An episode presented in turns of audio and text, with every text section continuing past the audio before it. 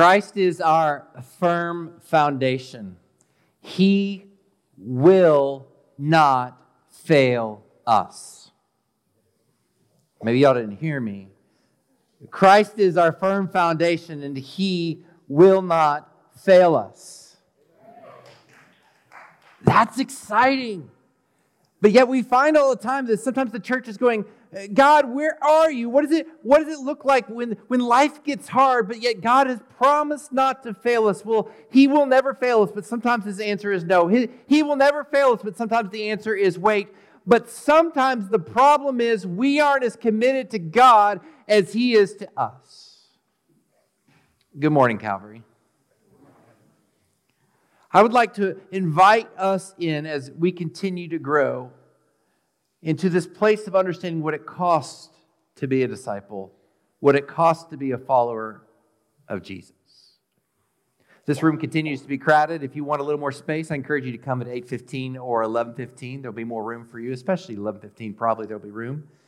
But as we're unpacking this and we're on our journey, we're walking to the time where Jesus is about to say some of the most controversial verses that you will hear him say. If you have your Luke books, turn with me to page 74 in your Bible to Luke chapter 9. And as we look at that together, what I want you to hear is this unpacking of Jesus challenging us to understand what it takes to follow him. What is the cost to follow him? Luke chapter 9, beginning in verse 57. As they were traveling on the road, someone said to him, I will follow you wherever you go. And Jesus told them, Foxes have dens and birds of the sky have nests, but the Son of Man has no place to lay his head. Then he said to another, Follow me. Lord, he said, First let me go bury my father. But he told them, Let the dead bury their own dead, but you go and spread the news of the kingdom of God. And another said, I will follow you, but first let me go and say goodbye to those at my house. But Jesus said to him, No one who puts his hand to the plow and looks back is fit for the kingdom of God. At first glance, these verses sound very harsh. I mean, go let the dead bury their dead. He, he, was going to bury his father. What's going on here? Why is Jesus saying this? And what are the implications for us as followers of Jesus? Well, in order to understand what's going on here, I want us to first get an overview of what's happening in Luke chapter 9. As Luke chronologically walks through the story of Jesus, there's some important details for us to grasp. The disciples were about to be challenged to develop a different level of maturity. You see, it's okay to come to Jesus as a child. And what I mean by that is to come wanting something. Why do babies cry? They're either hungry or they're wet, right? Either change me or feed me. But there comes a time when our kids, we want them to grow up to learn how to, to mature. And so Jesus is trying to challenge the disciples at an adult maturity type level, but he wants to do so by telling them there's a cost. So here's the overview of what's going on in Luke chapter 9. The disciples have received power. They are no longer just instruments having to do whatever Jesus says. He's given them the power of the Spirit, so they're able to go out and share the good news of Jesus. They know their, their story, they know what God is doing. They, they learn how to do that. And right here we say that his followers share what they Followers share what they know. That's the evangelism. You share what you know, you share what God has taught you, and as He is doing something in your life, you should be able to share so that they've received the power in the sharing what they know. And part of the reason they can do that is because Peter has come to the place where he acknowledges that Jesus is not only a good man, he's not only a great prophet, but he is the Messiah, the one who has came to sa- come to save the world. What a declaration. And after that, there's this this tension. There's this good moment, then there's this tension. You're going to see this good moment that's balanced with tension, as is our life, right?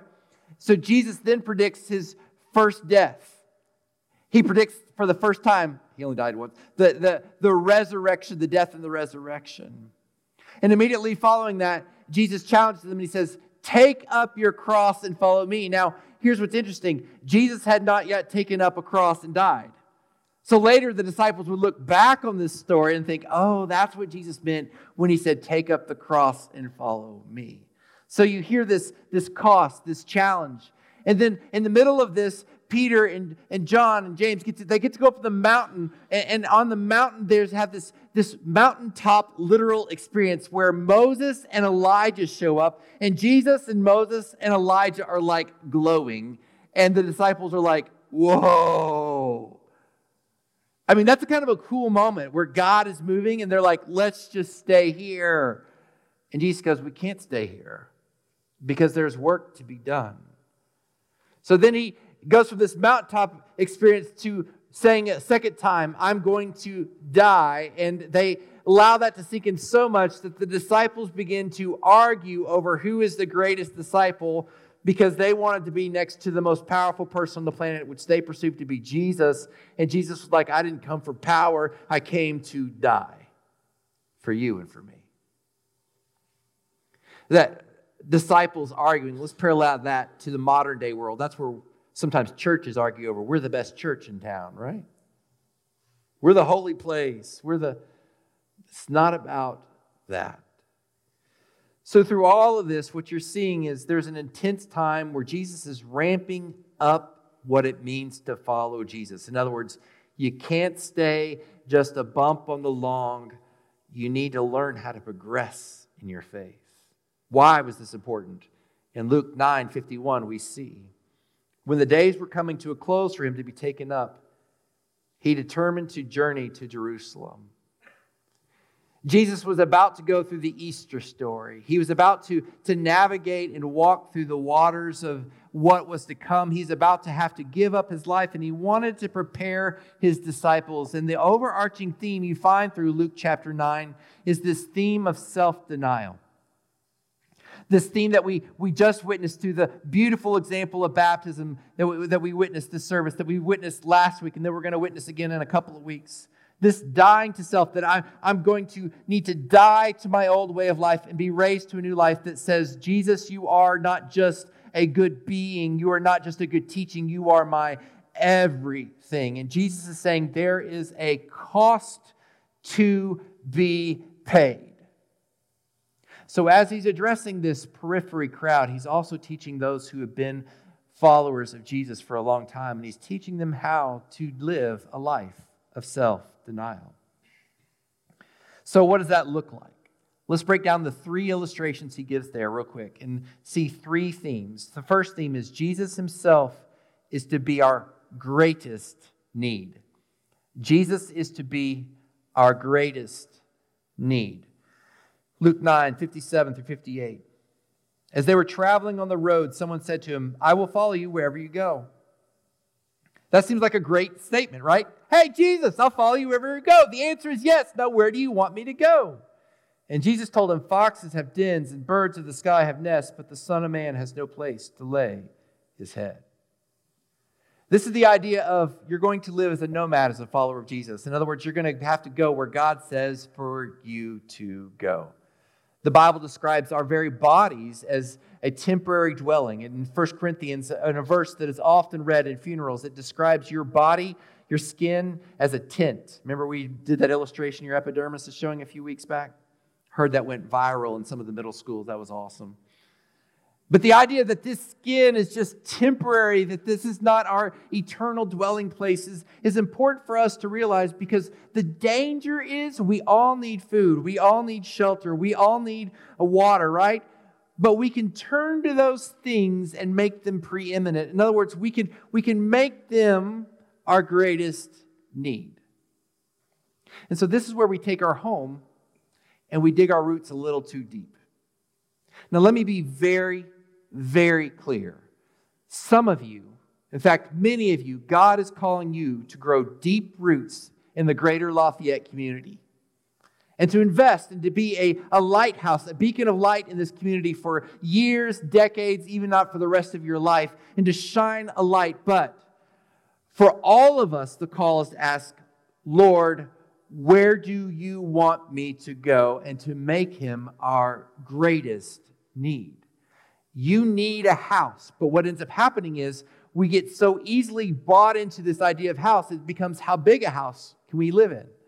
We need food. And so we end up going, okay, not only how good a food can I get, but how much of it and how nice. And so we end up going and, and spending a lot of money on frivolous things that literally last for moments, right? And how easily this creeps up into us. In fact, as I was writing this last this last week, Drew came into my office, Drew Phillips, and I appreciated the gesture. By the way, he's right over there. Thank you for for the gesture.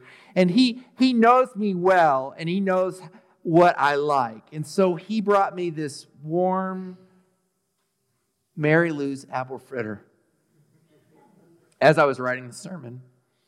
And I didn't want him to feel uh, jilted or neglected. And so, in, within about 30 seconds, I started eating that apple fritter, and it was gone within about two and a half minutes. In fact, I was so consumed with that apple fritter because it tasted so good. I suddenly realized I was going to have to go wash my hands because it got all that stickiness on my finger, you know? And then when I came back and my, my belly was now like in a happy place, I looked back at my notes, and the previous sentence I had just written was Jesus needs to be our greatest need, and how we don't need to get distracted by things like apple fritters. Is it wrong to eat an apple fritter? No. Is it wrong to have a good meal? Excuse me. No. Is it wrong to need water? Well, we all need water. But good things can become dangerous things when they become our ultimate. Let's continue the story. As we see Jesus not only to be our greatest need, but we also see Jesus is to be our greatest priority. Luke 9, 59 through 60. Then he said to another, This is Jesus looking to another, Follow me, Lord. He said, First, let me go bury my father. But he told him, Let the dead bury their own dead, but you go and spread the news of the kingdom of God. That seems harsh. The dude wanted to go bury his father, and Jesus like, no, come follow me. Well, there's a few nuances you need to understand about the culture that was going on. First of all, that day and time when a funeral was not a service, it was a season of life, as in days, as in 30 to 45 days for some, some for 60. And so he was saying, Let me go bury my father. He wasn't saying, I got to go to the service. He was like, Jesus, I'll catch up with you in like a month and a half. And what he was saying there is, I get it. Your father is important. And hear me, your family should be a priority. But Jesus is challenging the nuances of culture that says you have to do the expectations of culture in order to please your family. and I've got a cough. Y'all can pray that that goes away right now. Seriously. Here's what I would challenge us as a church to realize the order of our priorities universally is as follows God first, family second, your job third, everything and everybody else fourth. That should be the nuances of your priorities. God first, family second, right? Your job third, everything else fourth. Now, here's the problem I'm a pastor, my job is God. You think there's some conflict sometimes? You think there's some struggle sometimes? Yes. But here's the other part of that your job is God too, because you are called to live on mission. I'm paid vocationally to be here. You're welcome. But part of that process is to understand that the reason that I'm here is to, to help you understand how you are to live on mission, how you are meant to live with a purpose and carrying out an ability to make Jesus known.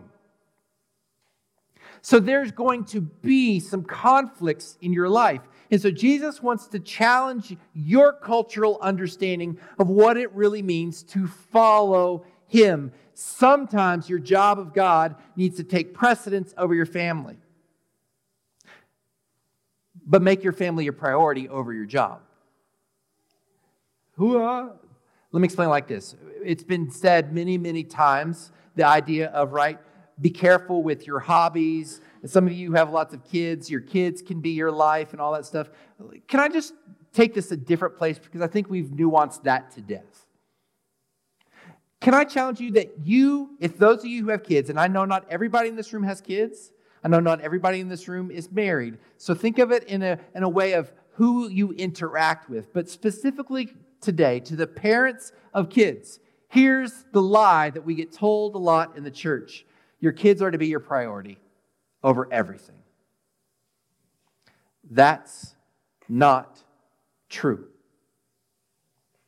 So, what we do is we raise our children, and I see this uh, across the globe in, in the family of the church. We raise our children with this idea that we want them to grow up, and Lord, send them wherever you want them to go as long as it's less than 13 minutes from my doorstep.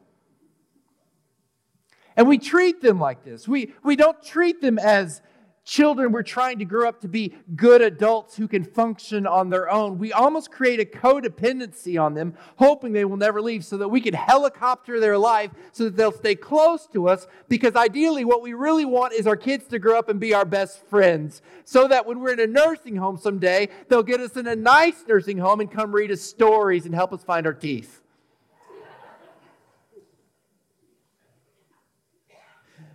Look at the Bible. In Genesis, you train up your child to grow up and leave. Your greatest priority should not be your kids, it should be God. And if you're to be a primary disciple maker, you're saying, Lord, send my kids wherever you want me to go. And yes, go visit that grandbaby. Go and release them, but the parent who sees their child on the mission field, who receives that blessing, and hear me, mission field doesn't have to be overseas. Mission field can be at Subaru, Evonik, wherever.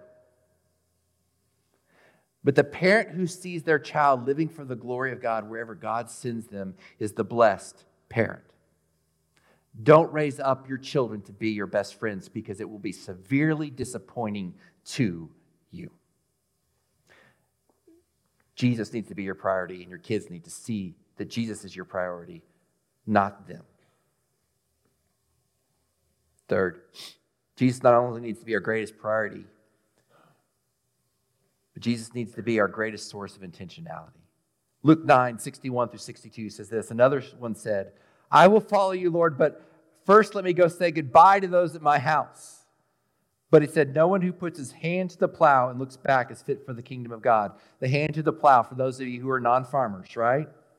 A lot of you are farmers, and I get that. But some of you are like, what does that mean? Once you start plowing, if you look this way, you're going to steer this way. Think about when they first start teaching you to drive, right? They teach you to drive, and you look over at that car and you go, woo, and then you hit it. You look where you look is where you're going to steer. Don't look to the left or to the right. Keep your eyes focused on Jesus. And how easily we get distracted. Hello, Mary Lou Donut. Right? But as we chase this around, let me ask you something. God is doing some amazing work, not only here, but around the globe. Do you want to be a part of it? Are you really willing to, to do what it takes to pay the price to stay focused on God? Are you willing to pay the cost? Jesus was saying, Many won't, but you can. Are you willing to experience the power of God? Can I tell you how excited it makes me to think of what it would look like in our world if the church woke up from its slumber and said, No, we are all in for God, even more than the priorities that the world seem is fine. We're not going to make our kids priority. We're not going to make, we're going to value our kids, but we're not going to make them our ultimate. We're not going to make our job the ultimate. We're not even going to make our marriages the ultimate because we believe all of those will benefit when we make Christ the king of our life, when we learn to look at him, when we learn to, to stay focused on him, when we learn to dwell on him, when we learn to take him in, we will be the best mothers, fathers, we will be the best friends, we will be the best single people, we will be the best widow, we will be the best divorcee, we will be the best person we can possibly be because God will do something amazing through us. Church, the best days of our faith as a country and a globe do not have to be in the past. But we as a church have to believe that Christ is our cornerstone and learn to pay the price to stay connected to Him. I don't know about you, but that gets me kind of excited. So let me tell you how this unfolds. This last week, maybe you've seen it, maybe you haven't. There's it's been all over my Facebook feed, but I realize I run in different circles as a pastor. There's been this revival that's broken out at Asbury Seminary. Now, when I said revival, I was tempted to do revival because people have different thoughts of it. And some of you are like, that's so awesome. It started Thursday, and at last I checked, it was still continuing. In other words, there's been continual worship in a room since then, and the room is full of people rejoicing and praising God. Now, some of you are like, praise God. That's amazing. And some of you are like, what kind of manipulation is going on to keep people there that long? You thought it? And let me just tell you something. I think this is important for us to understand. I was a part of one of those revivals when I was at Howard Payne University, home of the Mighty Fighting Yellow Jackets, Stingham. And we had one of those revivals that lasted day after day after day as well. And people were driving buses in to be a part of this revival. And God did some amazing things, and there was some manipulation there. In fact, anytime God is moving, there will be some people who were manipulating and taking advantage of the situation and trying to get us off track. There will be people who will over sensationalize and over emotionalize, and there will be people who are too factual and need to get a little bit of the Holy Spirit. You know what I'm saying? But when God moves, there's going to be an enemy that tries to counter it by telling you this isn't real. Or there's going to be an enemy who tries to sensationalize it. But even in the midst of the good times, God is still moving. So we can sit there and go, I don't want to worry about all of this other stuff and stay focused on Jesus. Or we can be distracted by the distractions. Church, let's focus on Jesus. So I want to ask you today what would it look like for us to experience God in such a way? What would it take if, if the Spirit broke down in such a way that we started worshiping here? Now, some of you are already nervous because you have a Super Bowl party tonight. You're like, oh, I don't want to stay here till that. I got a Super Bowl party. Seriously, this is the way we think. Are we really willing to go where God says, go? Are we really willing to pay the price? I want to give kind of an extended challenge this morning for our daily training. Because I want to just tell you right now, this is, this is a more difficult daily training. And before I even read it, I want to encourage you all to participate. And I want you to know that this wasn't just done by me, although I came up with it, it was vetted by the staff. And I asked them if this sounded okay. I asked my wife if this sounded okay because I don't ever want to be the guy who's like, I know what God said. But I am supposed to be up here challenging myself, and this challenges me, and thus I want to invite you into that journey. So here's our daily training. I'd like for you once in the next week to practice focusing on God through the elimination of distraction. I'm going to give you three options. Pick the most difficult. Why? Because the first one is to fast from social interaction, and all the introverts went, Sign me up! If your first reaction is sign me up and this sounds like a vacation, this is not for you. And when I say social interaction, I, I want to encourage you that there should be a price to be paid. And, and what I really am implying is do not leave your house for 24 hours, which may mean you have to burn a vacation day. It may mean that you have to make sure you don't have to go to the store and go to the gas station and get a Coke because you're secretly addicted and hope no one knows. I don't know, that could be just me. It means that you're not texting a bunch of friends going, What's going on? It means you're willing to cancel your kids' activities and realize the games can literally go on without you there. It means you realize that your life shouldn't be dependent on your schedule because you're running to your schedule because you aren't really finding your satisfaction in God. So maybe this week, the challenge for you is to go 24 hours without leaving your house and texting a bunch of people and calling a bunch of people, instead, focusing on Jesus when you're tempted to do those things. What's the second one? The second one is the idea of teaching us to priority, and that's fast from technology. Oh, that's at first glance, everybody's like, oh, that's easy. Okay, no TV, No computers. If you have to use a computer at work, okay, you can do that, but no like web surfing, no like looking up sports scores. Maybe they still have the number in the back of the phone book you can call, but oh, we're not going to use our phone for that purpose either.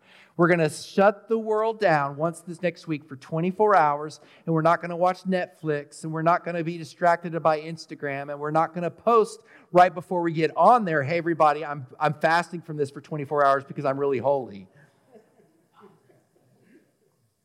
Instead, we're going to not do this as a checkbox where we feel good about ourselves because look what I did, I accomplished it. We're going to say the next 24 hours no TV, no phone, no computer, no iPad, no headphones, just God. The third one Maybe God is asking you to practice focusing God through the elimination of distraction. Consider giving up food and drink with the exception of water for 24 hours, from dinner to dinner. Now, let me tell you how this is practiced by many, many college guy, because I've always challenged college students. I was a college minister before I did this. Here's what they do they go to the all you can eat buffet at 5 o'clock, and they have the 5 o'clock all you can eat buffet planned the next night. That's not the point, to gorge yourself, to hopefully sustain yourself as much as humanly possible. The other caution I would give you is this does not give you a reason to go off hangry at your family. Guys, I'm fasting. You all know that I'm going to be grumpy because I'm hangry, right? And yes, it may mean that you get a headache. As a reminder that your body needs food, and through that headache, you might be reminded that you should really have a spiritual headache when you go 24 hours without focusing on God. And here's what I would encourage you to do pick at least one. Some of you may be called to do all of them. I'm not going to be the Spirit on you and, and put that on you, but I would encourage us all pick one of those. Go 24 hours, a dinner to a dinner, without eating anything or drinking anything other than water. Go 24 hours without social media. Or go 24 hours without socially interacting with anyone outside of your household and allow God to be the preeminent of your life. This is what Jesus was getting to in this passage. He's like, those things are good. I hope your kids have great times in their clubs and their dance or whatever. Don't make it the ultimate. I hope you have good friendships. Don't make it the ultimate. I hope you enjoy a good steak with really crispy tater tots and fried apples and a Mary Lou's donut apple fritter for dessert. But don't make it your ultimate. What would it look like, church, if we really believed the best days of the church are ahead? What would it look like if we really believed that God is still in the resurrection power and he can raise out of ashes funerals? Funerals. I didn't mean that. Raise out of ashes broken marriages is what I meant to say. now it's going to go all bad. What if we meant that if, if we believe that God could, could still do great things like conquer our addictions and conquer the things that are struggling? What would it look like, church, if we as a church really grasp the magnitude of being all in and being willing to pay the price to say, God, you're my ultimate? I want to be a part of a church like that. So I invite you to that. If you've never made Jesus your Lord, at the end of the service, we're going to have a few people who would love to talk to you more about that. And Jesus, Lord, just recognizes that you need to die to your own way and live your life. I was talking to a, a lady who was a little bit older than me in the last in the last service. And she said, These last three weeks, the Spirit's done amazing things to my life. I thought I was good before, but now I'm seeing the life in a whole new way. God is really moving in my life. And I just want to tell you, that could be you but you got to be all in. You see, He is our cornerstone. But in order to allow Him to be the cornerstone, we have to speak the name of Jesus over and over and over and over because there's power in that name. There's power in the way He moves. So let's be all in. God, I thank you for what you're doing in our lives. We ask that you continue to move through the lives of our church that you'd bless us and guide us. Father, I thank you for your faithfulness.